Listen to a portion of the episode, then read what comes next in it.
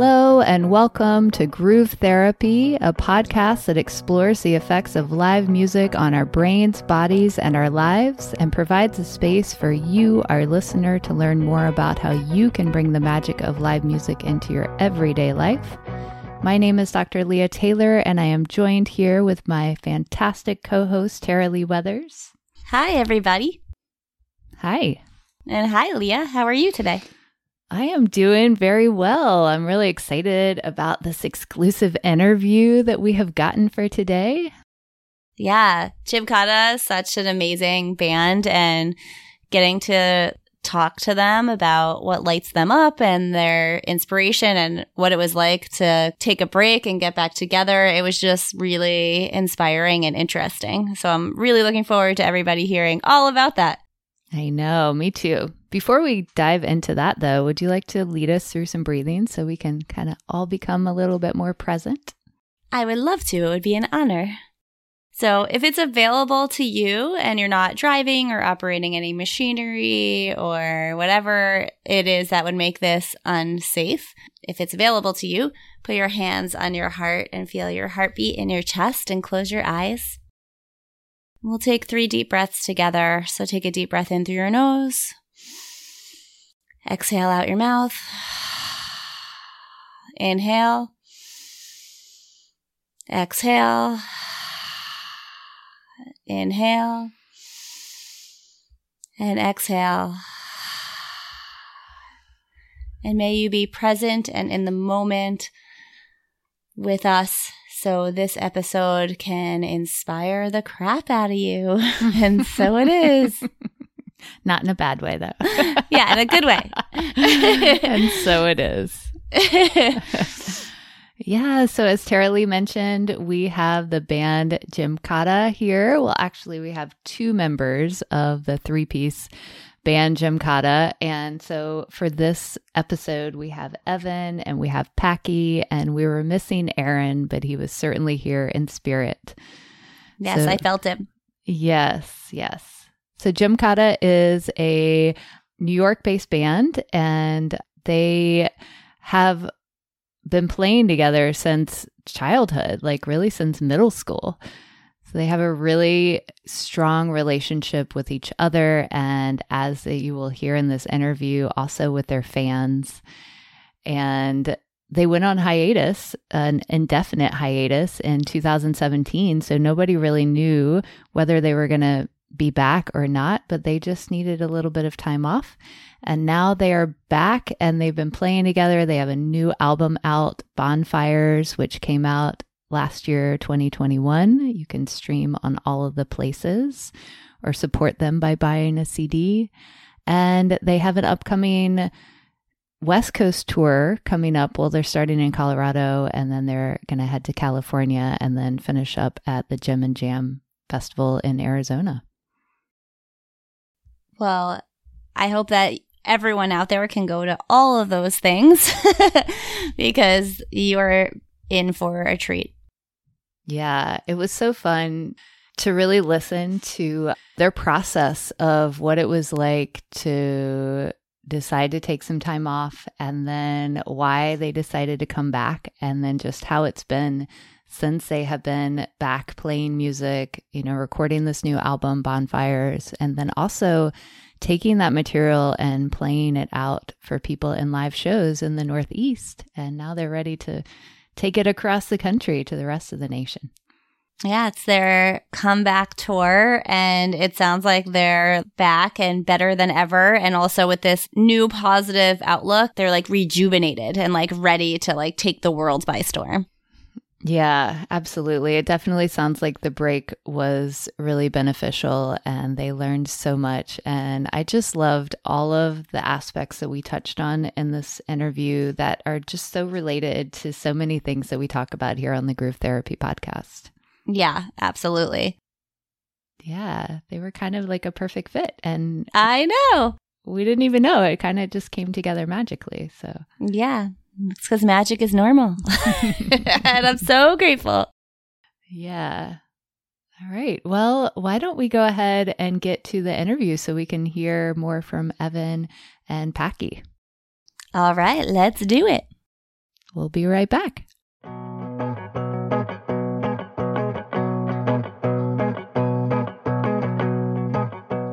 All right, and welcome back. We have Evan and Packy here from Gymkata. Welcome, guys. It's good to be here. Thank you. So nice to have you. I'm really excited that we get to talk about your comeback and the time off that you guys have had and your new shows that you have coming up starting this week. Mm-hmm. Why don't we start at the beginning? So, I don't know how much talk you guys have have done about your hiatus or about like I know you guys played together for a really long time and then decided to take some time off. Is there anything that you guys would like to say about kind of that decision to take some time off and what that was like for everybody? Yeah, I think that when we made that choice originally, it was at a point where we had been working real hard for a long time and we were starting to feel a little burnt out like we were spinning our wheels a little bit and didn't know what was going to look like but we knew we needed to take a break and take a step back. So i think those years were really challenging for all of us because we very much identify with being musicians and very much identify with our music and what we put out. But i think that's the perspective that we got out of it. That and we received countless messages from fans and people just expressing their support and what the music had meant to them over the years. And when we played our last shows, we did some farewell shows in 2017, and they were all fantastic, but just emotionally heavy. People are handing you letters and just really pouring their heart out to you uh, in person or online or you know with, with a letter or whatever.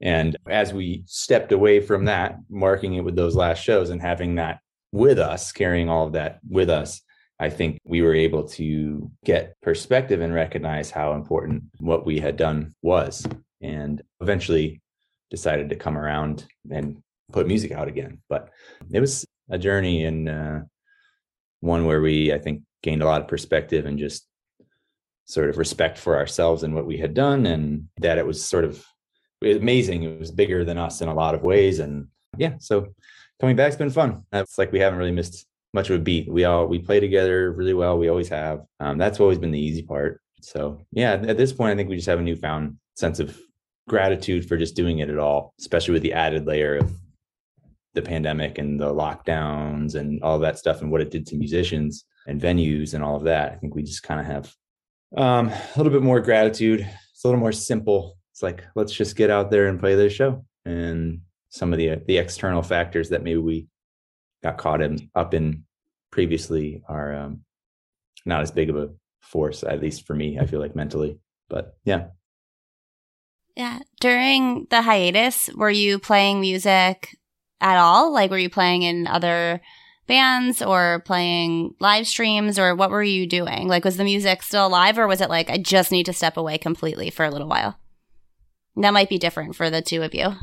Sure. Well, no, we, we immediately like, we got hired to play with another artist for like a string of shows. And that kind of brought us to California for a month for the first time to do like a residency out there. And he and I had always like collaborated on tracks and songs. And like, I would always DJ and Evan had always played like solo shows.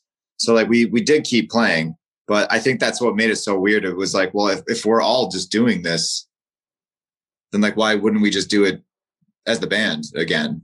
Like, that's what everybody wants to see, you know? Yeah. Yeah. Can you describe some of the feedback that you got from the fans, like from those letters or emails that really touched kind of at your heartstrings or pulled you to come back? Yeah, there was one that I got that I kept on my desk for a long time. Somebody just kind of wrote a long email with their story, and there's somebody that had they went to all of our farewell shows, I believe, and just shared a little bit about their personal struggle and their story. And I believe uh, it involved losing somebody to cancer, something along those lines, health uh, issues and loss, and and and they sort of parsed out each a little letter to each of us in a way in there about what they appreciate about all of us and at a time when I was really beating myself up and not like believing in myself, losing faith a little bit, it was really powerful, you know. And that's just one story. We hear, and, and right now, as we've done some shows coming back, we, we get all the time. People will, tell us their story. And I, a lot of people that have been struggling with depression or um, recovery from drugs or alcohol, just saying, you know, hey, like this music got me through. So, like, thank you in a way that's, you can tell they are just saying the thank you is really deep. And that's like almost hard to receive because in a way it's like uh, the way I feel about it is like that's not me really. Uh, that's just the music doing what it does, and um, so it's, it's humbling. It's yeah, it's really cool, and it it, it always kind of like gives us a little more of a boost whenever you're sort of in doubt of like, well, if, if we're doing this, if the music is doing this, then clearly we're doing something right, and we need to keep going. You know? You can get too close to it almost where you forget that that's the effect that you have over a lot of people. And like they you know they need your music and they need to come out and see the shows. Like taking the time off i think just that that just became more and more evident with us being gone and yeah i think that's why it was like a great time especially like after everybody was forced to stay inside for the last you know year and a half two years and i think that like now like when like the few shows we've done since we've been back there's like such a sense of urgency behind it now because people are like we physically can't see shows. Like we're like, you know, we're not allowed to, and now we can again. Yeah. I forget who was telling me this, but they were, they're a musician as well. And we're talking about how they, what, like growing up, they wanted to be a rock star. But then now that they're a musician, they're like, actually, I, he, he was like, I want to be a medicine man mm. and that the music is the medicine and I want to deliver like this medicine to the people. And so it sounds like that's what you're doing. And it's, it's really cool because people can decide what kind of medicine they want to take. Like they're like, I want to prescribe myself some Gymkata. Yeah, I relate to that a bit. Like, I think in the sense of the longer you do this, when you're younger, yeah, it, it's definitely like, I want to be a rock star. I want to sell out big venues. And it's more of this sort of intangible dream of what you want to happen. That's sort of just based on watching a lot of VH1 behind the music, you know, stuff like that, and t- too many documentaries about your favorite musicians. And then the hardest part is to appreciate what's happening right now. I think as a musician, or really anybody in any sort of career where it's like aspirational and you're trying to climb a ladder and et cetera. I think that's been the, the big part of this is realizing, oh, we already have built an audience. We already have built this fan base. And the aspiration is it's not like I want to be a rock star. It's more just like, oh, this is cool. I, I, you know, I like doing this right now. If we can just kind of keep doing this and grow it and provide this for people, I'm good. You get too close to it. It's like you said, you forget what you mean to people. And like in California, like I remember one of my coworkers, he was like, "So you guys seem like you have a thing. Like, like you know, why did the band stop?" And I was like, "Well, it just wasn't like." You know, just wasn't wasn't working for where we were at anymore. And he like had the video of us playing like live. He just turned around. he's just like, looks like it's working to me. I guess he's right. Like that's you know you can get too close to it to really feel like growing and getting places and like your your message is getting received. And like sometimes, yeah, if like once you have the time away from it, you realize like how much you have built and how much of the work you've already been through. Anybody is into your music is like remarkable in today where the channels are so wide open and people like their attention spans are so short and they can literally listen to and follow up on whoever. So it's overstimulating. So the fact that like you end up in somebody's net in the first place, I've realized that that's really special. That's and that's really hard to do still. Yeah. What do you think helped you guys to be able to create such relationship with your fans? Years and years and years of playing the same circuits, I would say playing the same circuits. And, you know, when we started, we would just be crashing at people's houses that we met. So it's like we made a lot of relationships, we made a lot of friends in different parts of the country. And people, I think, could feel close to us in uh, unique ways, you know. So I think that's a big part of it. And then I think gradually people have always been in our corner. So I think gradually over time, it's like people, the passionate ones about us would help spread the word. I think that's a big part of it. But like that's that's also the flip side of that is in terms of kind of how we ended up where where we were decided to take a break is I think that's one of the things that when you lose perspective and you get being too close to it, a lot of that comes from kind of the grind of being on the road all the time and being in uncomfortable situations, sleeping at houses, weird houses, and just various countless stories to come out of that. But after a while, you're like, dang, I don't know how many more uh, hours I can spend in the van or, or whatever it is. So pizza and alcohol. what's that? Mhm. so my fingers are swollen from too much pizza and alcohol. Yeah. Yeah. So tell us a little bit about the decision to come back. Like, whose idea was that? Did you guys decide together? And what was that process like? Well, I think like I just stayed writing constantly, and there was like a little bit of a fire that I felt of, in a way, I felt like I perceived like a rejection, as if we weren't good enough or cool enough or whatever that mm. was. And so I kind of used that as like a fuel in a way, or like, damn it, I don't care what anyone says. I'm just gonna make music. I don't, I don't give a fuck who listens to it. I'm just gonna, I'm just gonna keep making stuff. So I just like spent a lot of time just writing and not that that was the so now that that was the inspiration behind every song because i think that would probably create some stupid music but like it was a fuel it was like a re-belief in myself in a way of like no this is good this is good enough and then packy was there and we were we work on stuff together there and then gradually it just we brought aaron back into the fold and just started working on music again together and just kind of happened naturally, I think, after a little bit of time away and everybody getting to decompress or experience some other things or imagine life without doing this and decide what your priorities are, what you want to do. So once we all chatted and brought it back, it started to kind of unfold pretty naturally. It's also like without a tour schedule and like an album release cycle, there was just like a lot of time on all of our hands. Like for me, at least, like I realized just how much my brain capacity was just occupied with just Jim, the world of Gymkata and everything it takes to keep a band like on, you know, touring and on the road. And so I think like with that luxury of time, like Evan said, there was uh, so much material was just getting like produced out of that time off in a way. And yeah, like we took so much, I would say more time with this record. Like our tour schedule used to kind of like dictate when the albums would come out because it used to just be you tour, then you record, then you put out the record, and then you tour to support the record. And then you record again because now that record's old and you got to do something new. And any extra, I think that that was like a luxury that we had never had before. Yeah. How has, so when before your hiatus to now, how has your sound like evolved and changed or has it? I think it's just a natural evolution of where we've always been going. I think with every single record, we've kind of been getting a little more and more refined. Like it's uh, everything in the studio has been about, you know, the rule is if you have a demo and there's a layer on it like that you like, but you can replace, it's like if we can't replace it, then like that stays in and uh, just whittling it down to absolutely what needs to be there.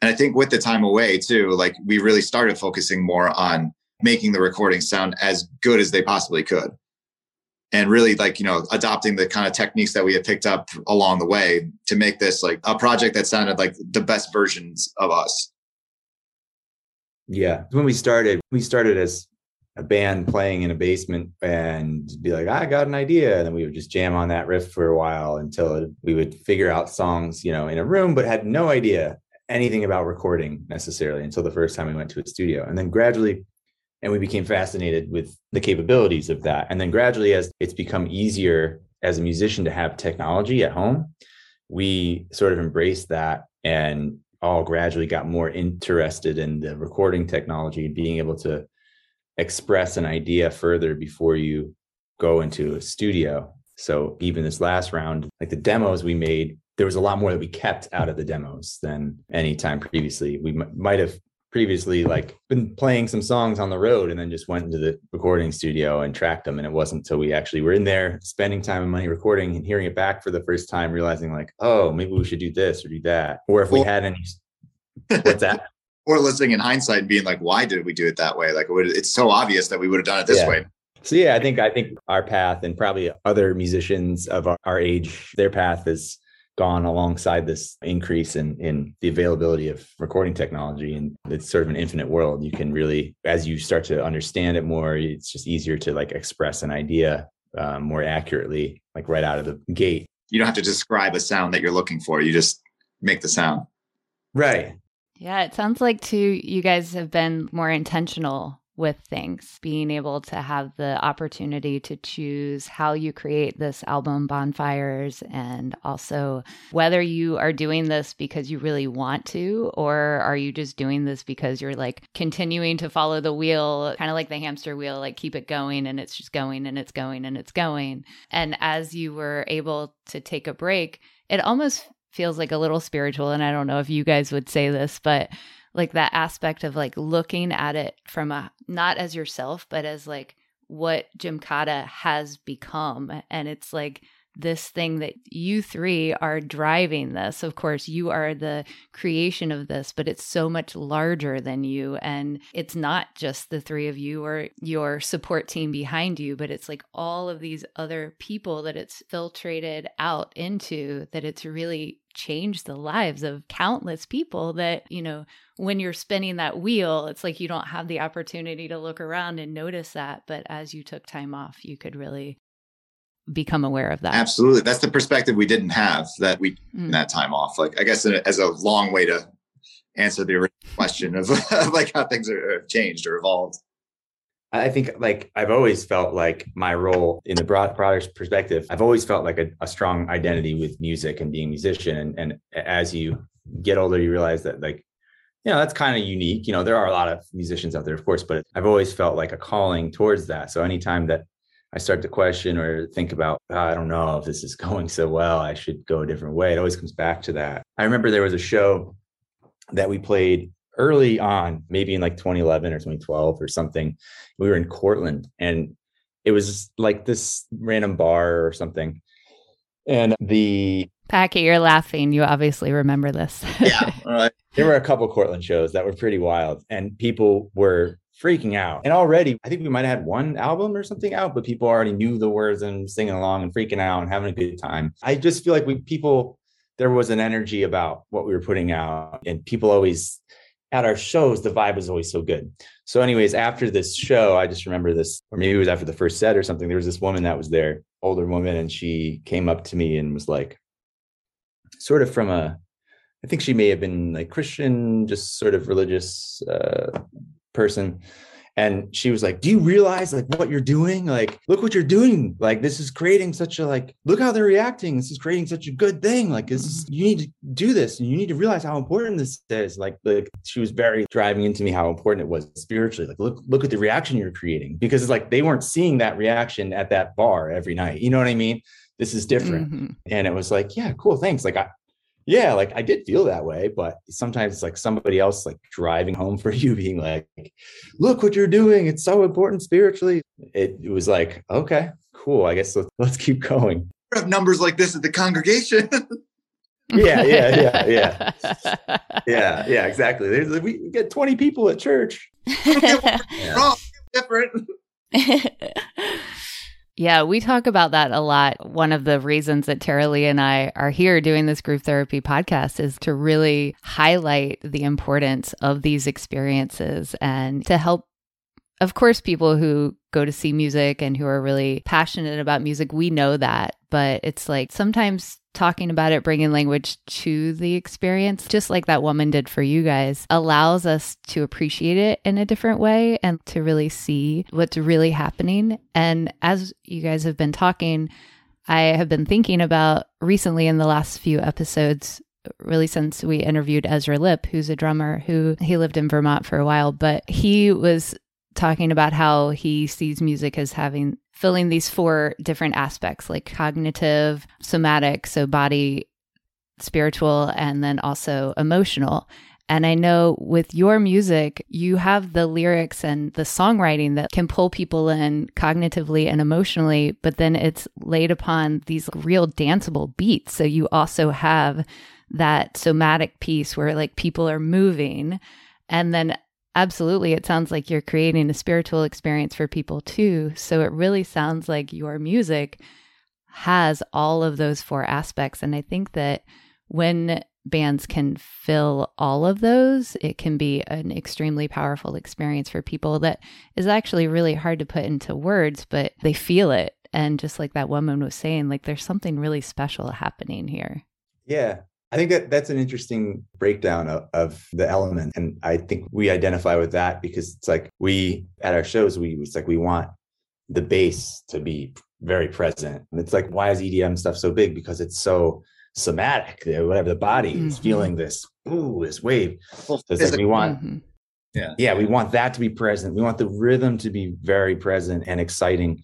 And then we do when we produce things, like we do want to like there's the cognitive level. We want to hide all these little intricate layers into the music somewhere a melody and then a counter melody and then another polyrhythm and then, and then of course emotionally it's like that comes from the chord changes and progressions in t- combination with the particular words or particular vowel sounds etc i think that's a good breakdown of it it's like that you want to hit all those elements whatever that is because mm-hmm. i think you could probably say you could probably think of music that maybe is largely cognitive, like a, some sort of progressive rock type thing that's very intricate.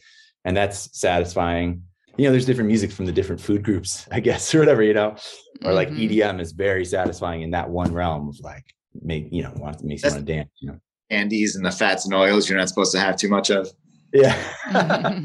like, yeah. Yeah, the food pyramid. Mm-hmm. Yeah. So you've got all the food groups, and that's why people feel so holistically amazing when they see you. Yeah. Mm-hmm. I think that's that's it. I think we're trying to check those boxes. Yeah. Well balanced meal. like Gymkata, it's what's for breakfast. That's right. like that. Like because like I, I think that just dynamics have so much to do with that. Like if you if all your music just does this and it's just here, like it's lost on the listener, like then unless you bring it back down and you kind of have those peaks and valleys. Because like you get mm-hmm. numb to whatever it is. Like if you're constantly playing soft too the moment you take it up a little bit then it really resonates a lot harder because of the just of the the range that you're you're giving to people. Right. Yeah. And i think that pulls in the emotional quality of the music because at least for me as a listener and an experiencer of music, like it's those peaks and valleys that really pull at my heart or my emotions. You know, it's like it's not just a level, which is I know a lot of people like music like that, but that's just not what gets me. I like to have that emotional ride. Mm-hmm.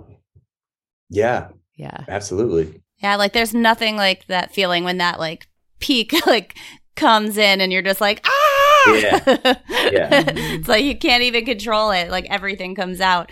And then those quiet moments too, when it goes down, sure. it just like feels so good. Yeah. Mm-hmm. Yeah. Like a, like a, like a yeah, Phish show. yeah. yeah. Like Wading in the Velvet Sea. And then the next thing, you, you know, whatever, like It's, it's, ah, it's like way up here, you know, they, they kind of hit all those things really well if they tweezered us the whole time, yeah. it would be like really crazy. yeah. Tweezer. If like, yeah, but that's that's that's exactly what I was saying. Like, you need the dynamics for people to. I think for it to be effective enough to be received. Hmm. Yeah. Yeah. Yeah. Yeah. Absolutely. I think that's been so, interesting for us as a band, sort of coming back and playing again. And one of the things that we found happened over time is gradually more people knew our songs. And when we went to play a show, that's a good thing. Yeah, as a band, you want people to know your songs.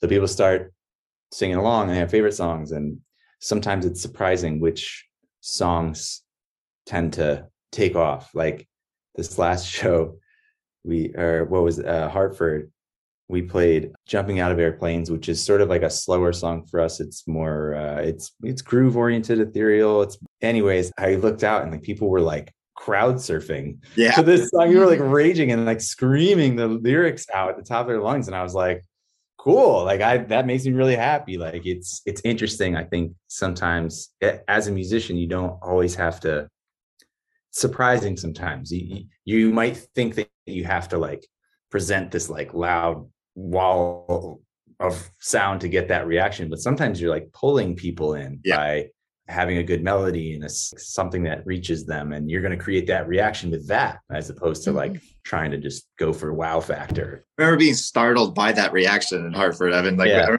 like you know you have the little sample going in the beginning and then the second you the beat starts and like the the synth arp's coming and i just remember like starting the song and hearing like over the in your monitor just like ah! and like i at first i like almost thought that something was going on Yeah.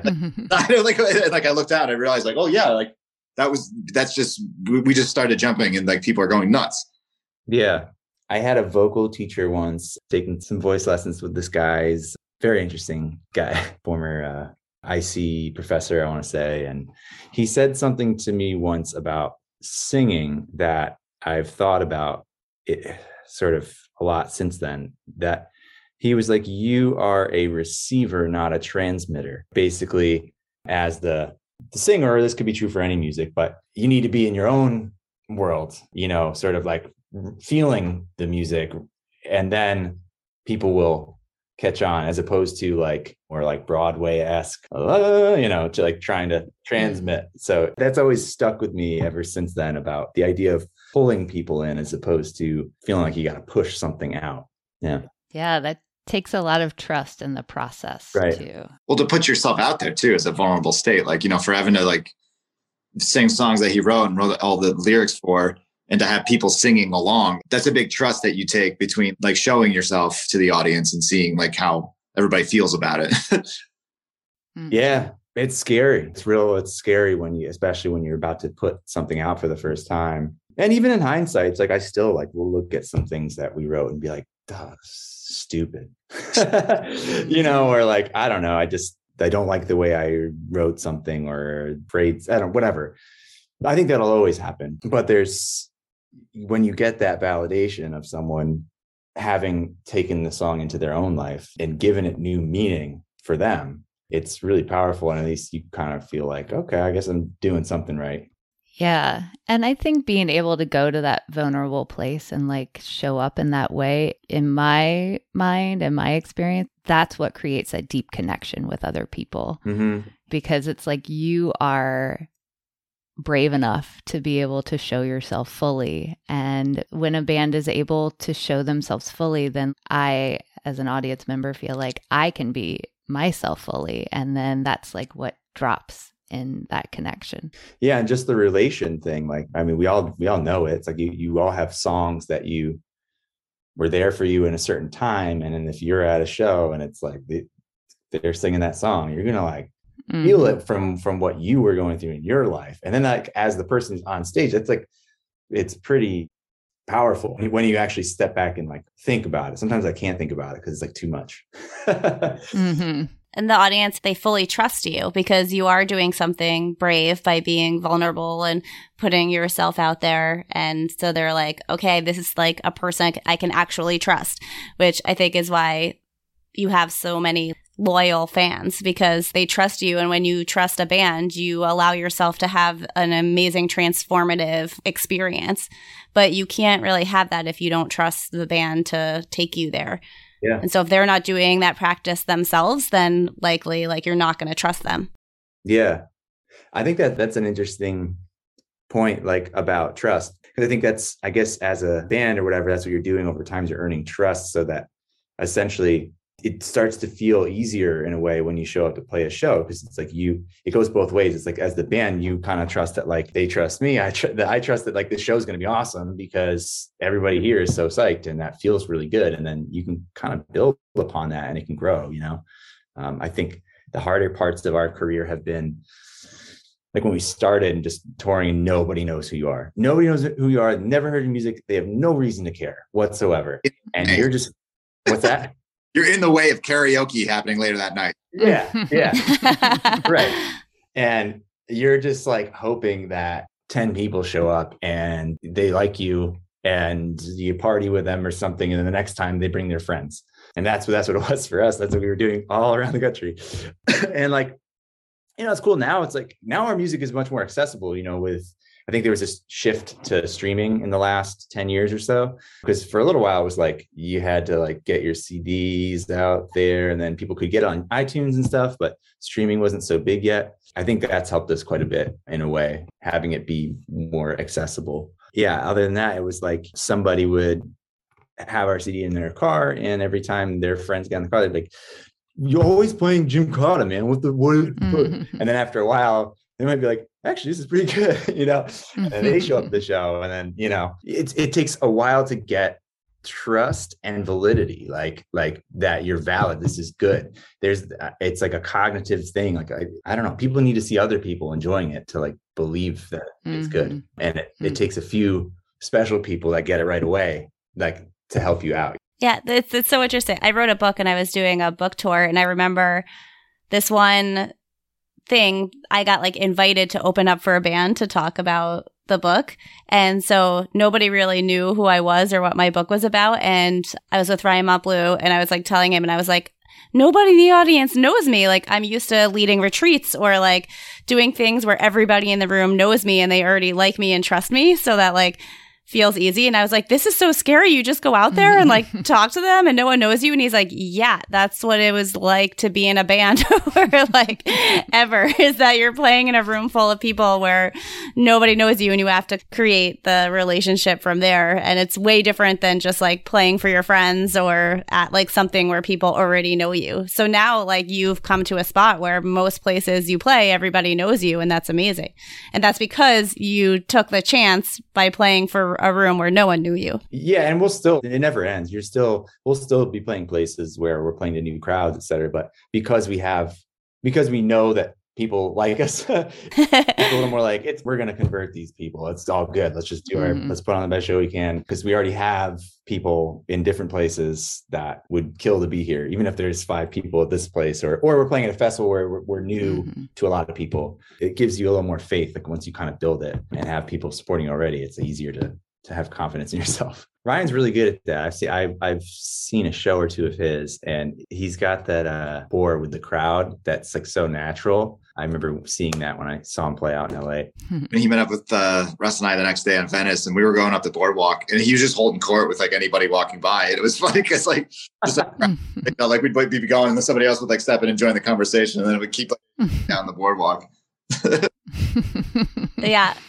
That sounds about right. He'll also call out people who are like being inappropriate at his shows too, or if it's like a quiet song and someone's talking, he'll like call them out. yeah I've seen it and he does it so masterfully. right that yeah masterfully is the word it's like hard to do things like that and make it to just be so natural at it it's a tour it's definitely a gift of just and also something from being on stage for so long all the time so many concerts you just kind of get it after a Yeah. while Hmm.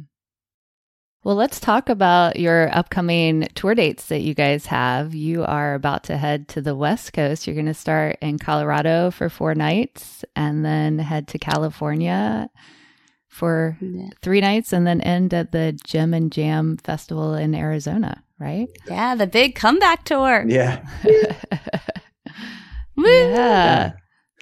So, what are you guys most excited for about that? Or tell us a little bit about your thoughts. I'm excited just to take this trip in the middle of January here in, in upstate New York. We're flying for the first time, which is cool. So there's a lot of things to be anxious about with that in terms of planning and getting everything we need. But like, I don't know. I think we're all excited to be back in Colorado. Denver, um, Colorado in general has been very supportive of us over the years. There was a time where we would to go there like three times a year or something. Like I, people thought we were from there, but we were driving. So nice to not have to do that long drive across Nebraska or Kansas or whatever. But yeah, that'll be good. And then uh, it's our first time playing Southern California. Packy and I lived there for a couple of years at least, and um, always wanted to play there, but at that time our band wasn't even together.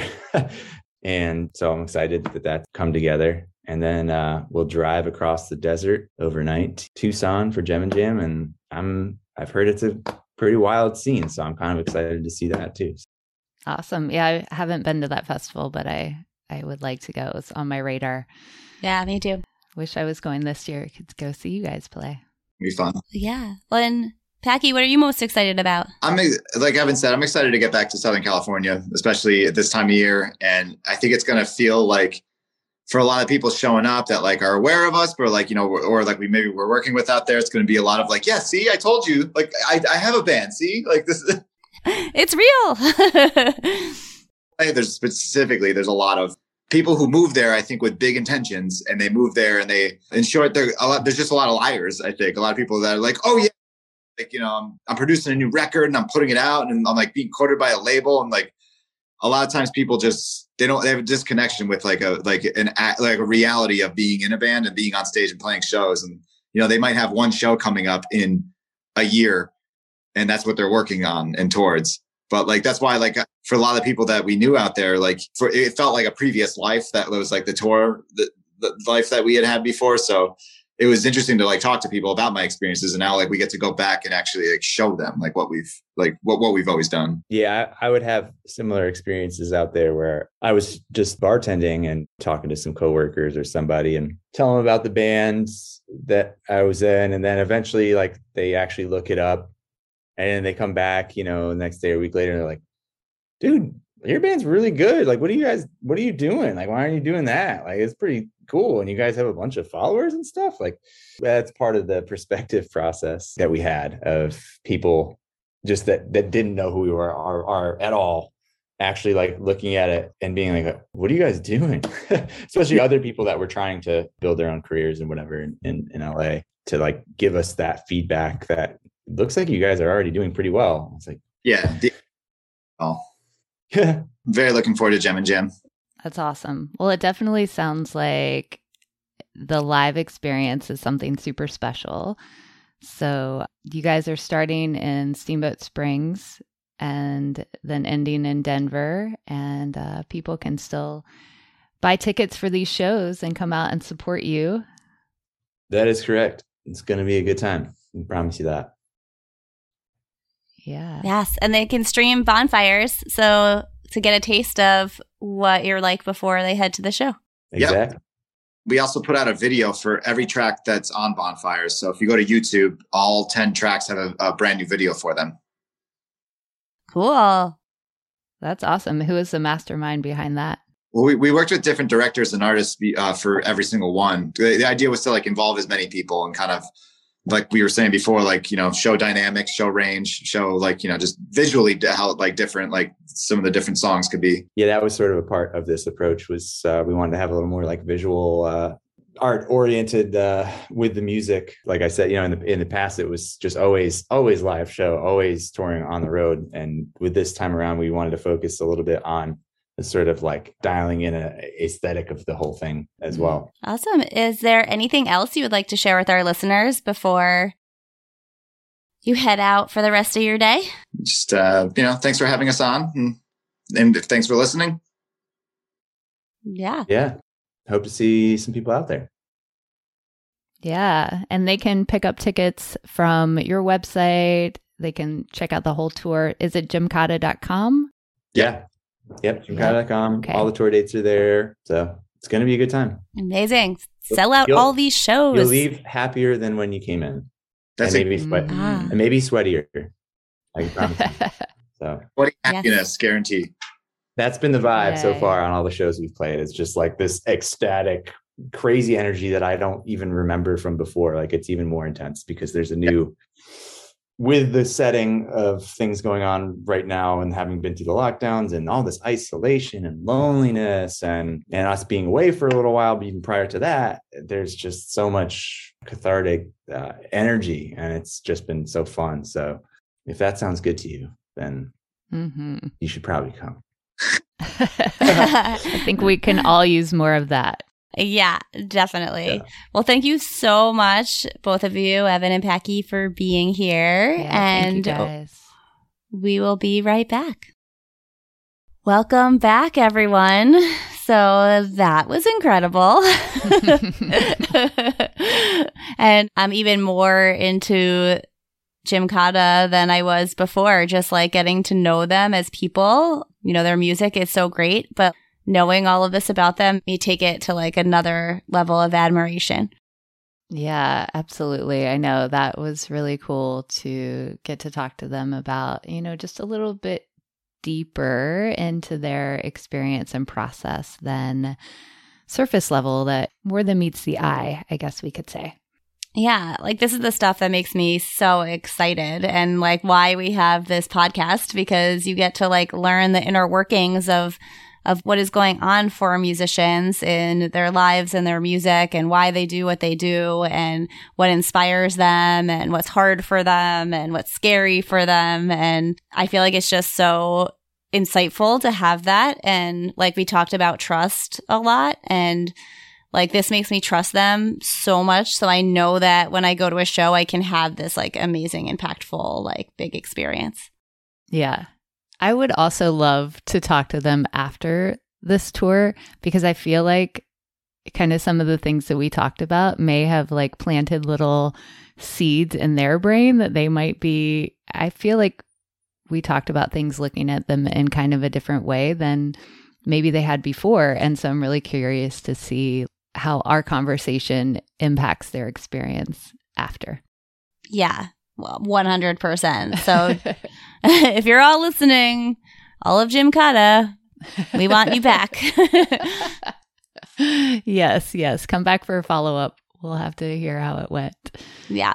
But yeah, that experience of trust is, I just think, so important for that audience and band relationship.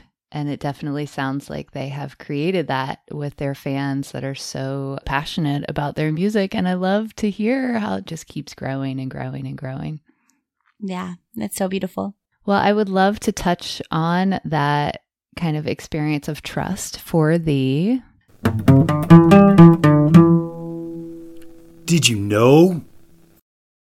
So, we have talked about this before, and really the first conversation that we had about this experience of trust and how it just allows the impact of the live music experience to really open up into that potential transcendent experience was with our conversation with Reed Mathis, which was episode four of the Groove Therapy podcast. So, way, way long ago. And it's a two part series, so you'll have to listen to both parts. But Jimkata talked about how they have had what makes their kind of relationship with their fans so special is that is the time that they've spent really creating that relationship.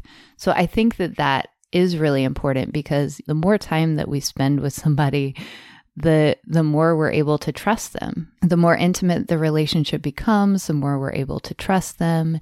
And if you think about it in kind of like nervous system kind of view, like when you are out in the world and you're in a new environment and maybe you're by yourself, there's always this level of looking out. And we can't allow ourselves to fully surrender or to let go because our body is designed with the number one purpose of staying alive. So even though we're not consciously thinking about it, our body is unconsciously thinking about survival and protection all the time. So when we go to new environments or new situations, there's always a part of us that's like scanning the environment to make sure that it's safe, to make sure that nothing's going to happen. And that part, and of course, all of us have different past experiences. So maybe it's more vigilant than others, but we always have that part of ourselves. And so in the live music experience, what we've talked about and what's Charlie and I experienced in ourselves and what we talked about with Reed is like it's usually when we can really surrender and relax into that feeling of trust that those transcendent experiences can come out.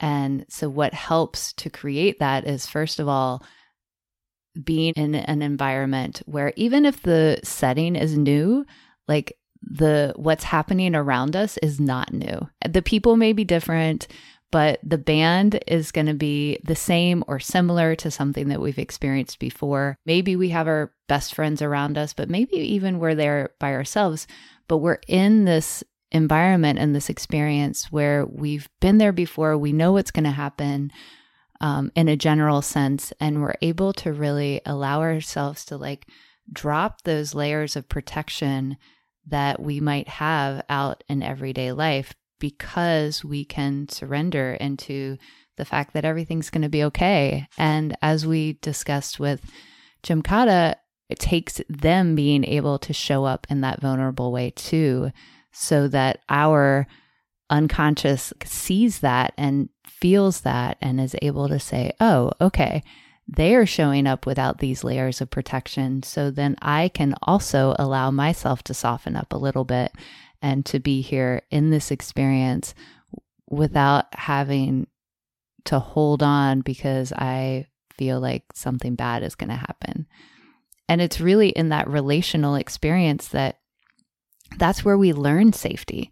You know, if you think about it as a child, like when we're an infant, we learn safety from our caregivers. And if they are loving and kind and caring and compassionate, and of course, they don't have to be that 100% because that's never realistic.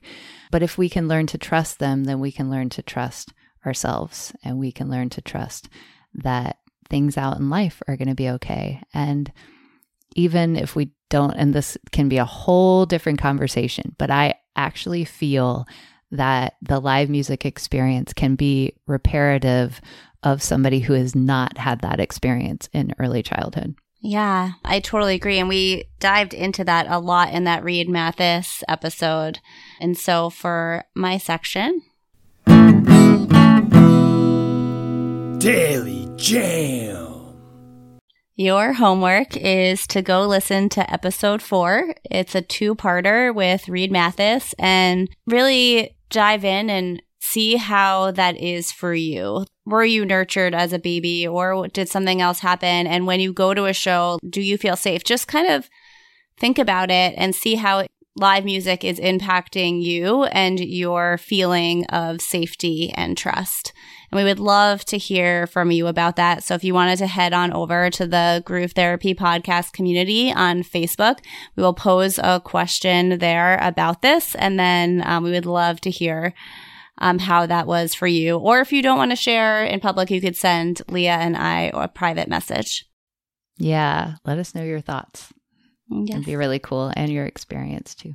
And while you are online, definitely go check out Jimkata at jimkata.com. You can follow them on Spotify at Jimkata, listen to their new album Bonfires, and check Oh, out. yeah.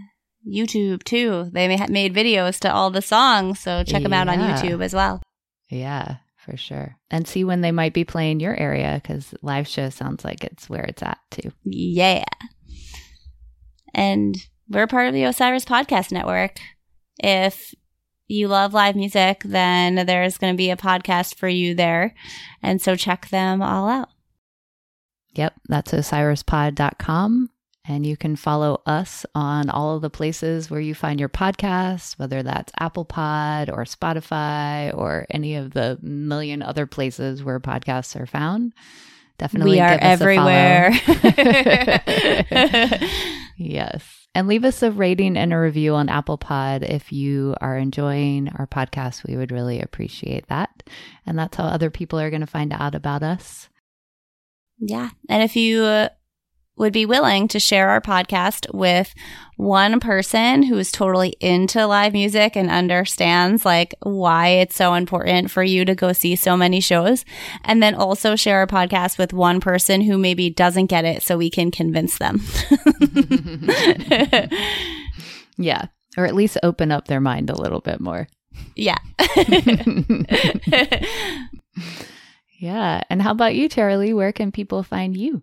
Well, you can head on over to my website. It is rockinglife.com. And I have a lot of things going on. You could check out my blog over there. Um, every Wednesday, I do an inspirational microdose and I kind of share all my tips, secrets, and hacks to living a life where you can be your most authentic and expressed self. So there's lots of stuff there. And then also, if you want to go to Costa Rica with me and sparkle in the sun and be in a place where adulting doesn't exist, like where you can leave your responsibilities at the door in the United States and have all of your needs taken care of so you can just be your best self, I would love to have you join me. Musician Hayley Jane is coming and this is happening the end of April. And so if you want to go to that on my website, you can find the information there and join me. And if you have any questions about that, let me know. Nice. Everybody check that out. That sounds so fabulous. Oh, yeah. And Leah, what about you? Well, you can give me a follow on Instagram. I am at Dr. Leah Taylor. And I also have my Embodied Groove Instagram at Embodied Groove. And that is my live music dance experience. And I am really working to get some live experiences going. So check that out. And um, you'll be sure to find out when I'm going to be doing that. I'm actually have a live, I'm going to be doing a regular gig in the Bay Area at Cornerstone uh, which is in Berkeley. And I'll be opening up for the Left Handed Monkey Wrench Gang, which is a Grateful Dead cover band with like a rotating cast of musicians. Peter Sawyer, who was uh, one of our past guests, talking about the spirituality of live music or how it relates to spirituality. It was a really great episode. I don't remember exactly the number, but it was the end of 2021. When did we have that interview? Charlie's going to tell you in just a second. I can see she's looking it up right now. I was like, ah, I mean, to find out this information, you're usually the one that knows the logistical things. So I, I feel proud of myself. It's episode 27 episode 27 so with pete sawyer and yeah he is the the man in charge of left-handed monkey wrench gang and he's become a good friend and I'm really excited about supporting his new project and uh, they really started I think in 2020 and then of course had to take some time off. So that'll be really fun and happening in Berkeley on the second to the last Sunday night on a regular basis. Amazing. Everyone check that out and check out Jim Jimkata and tell everybody about Groove Therapy Podcast. And we hope you have an amazing rest of your day. We love you so, so, so, so, so, so much. Yes, we do. Thank you. Bye, everybody.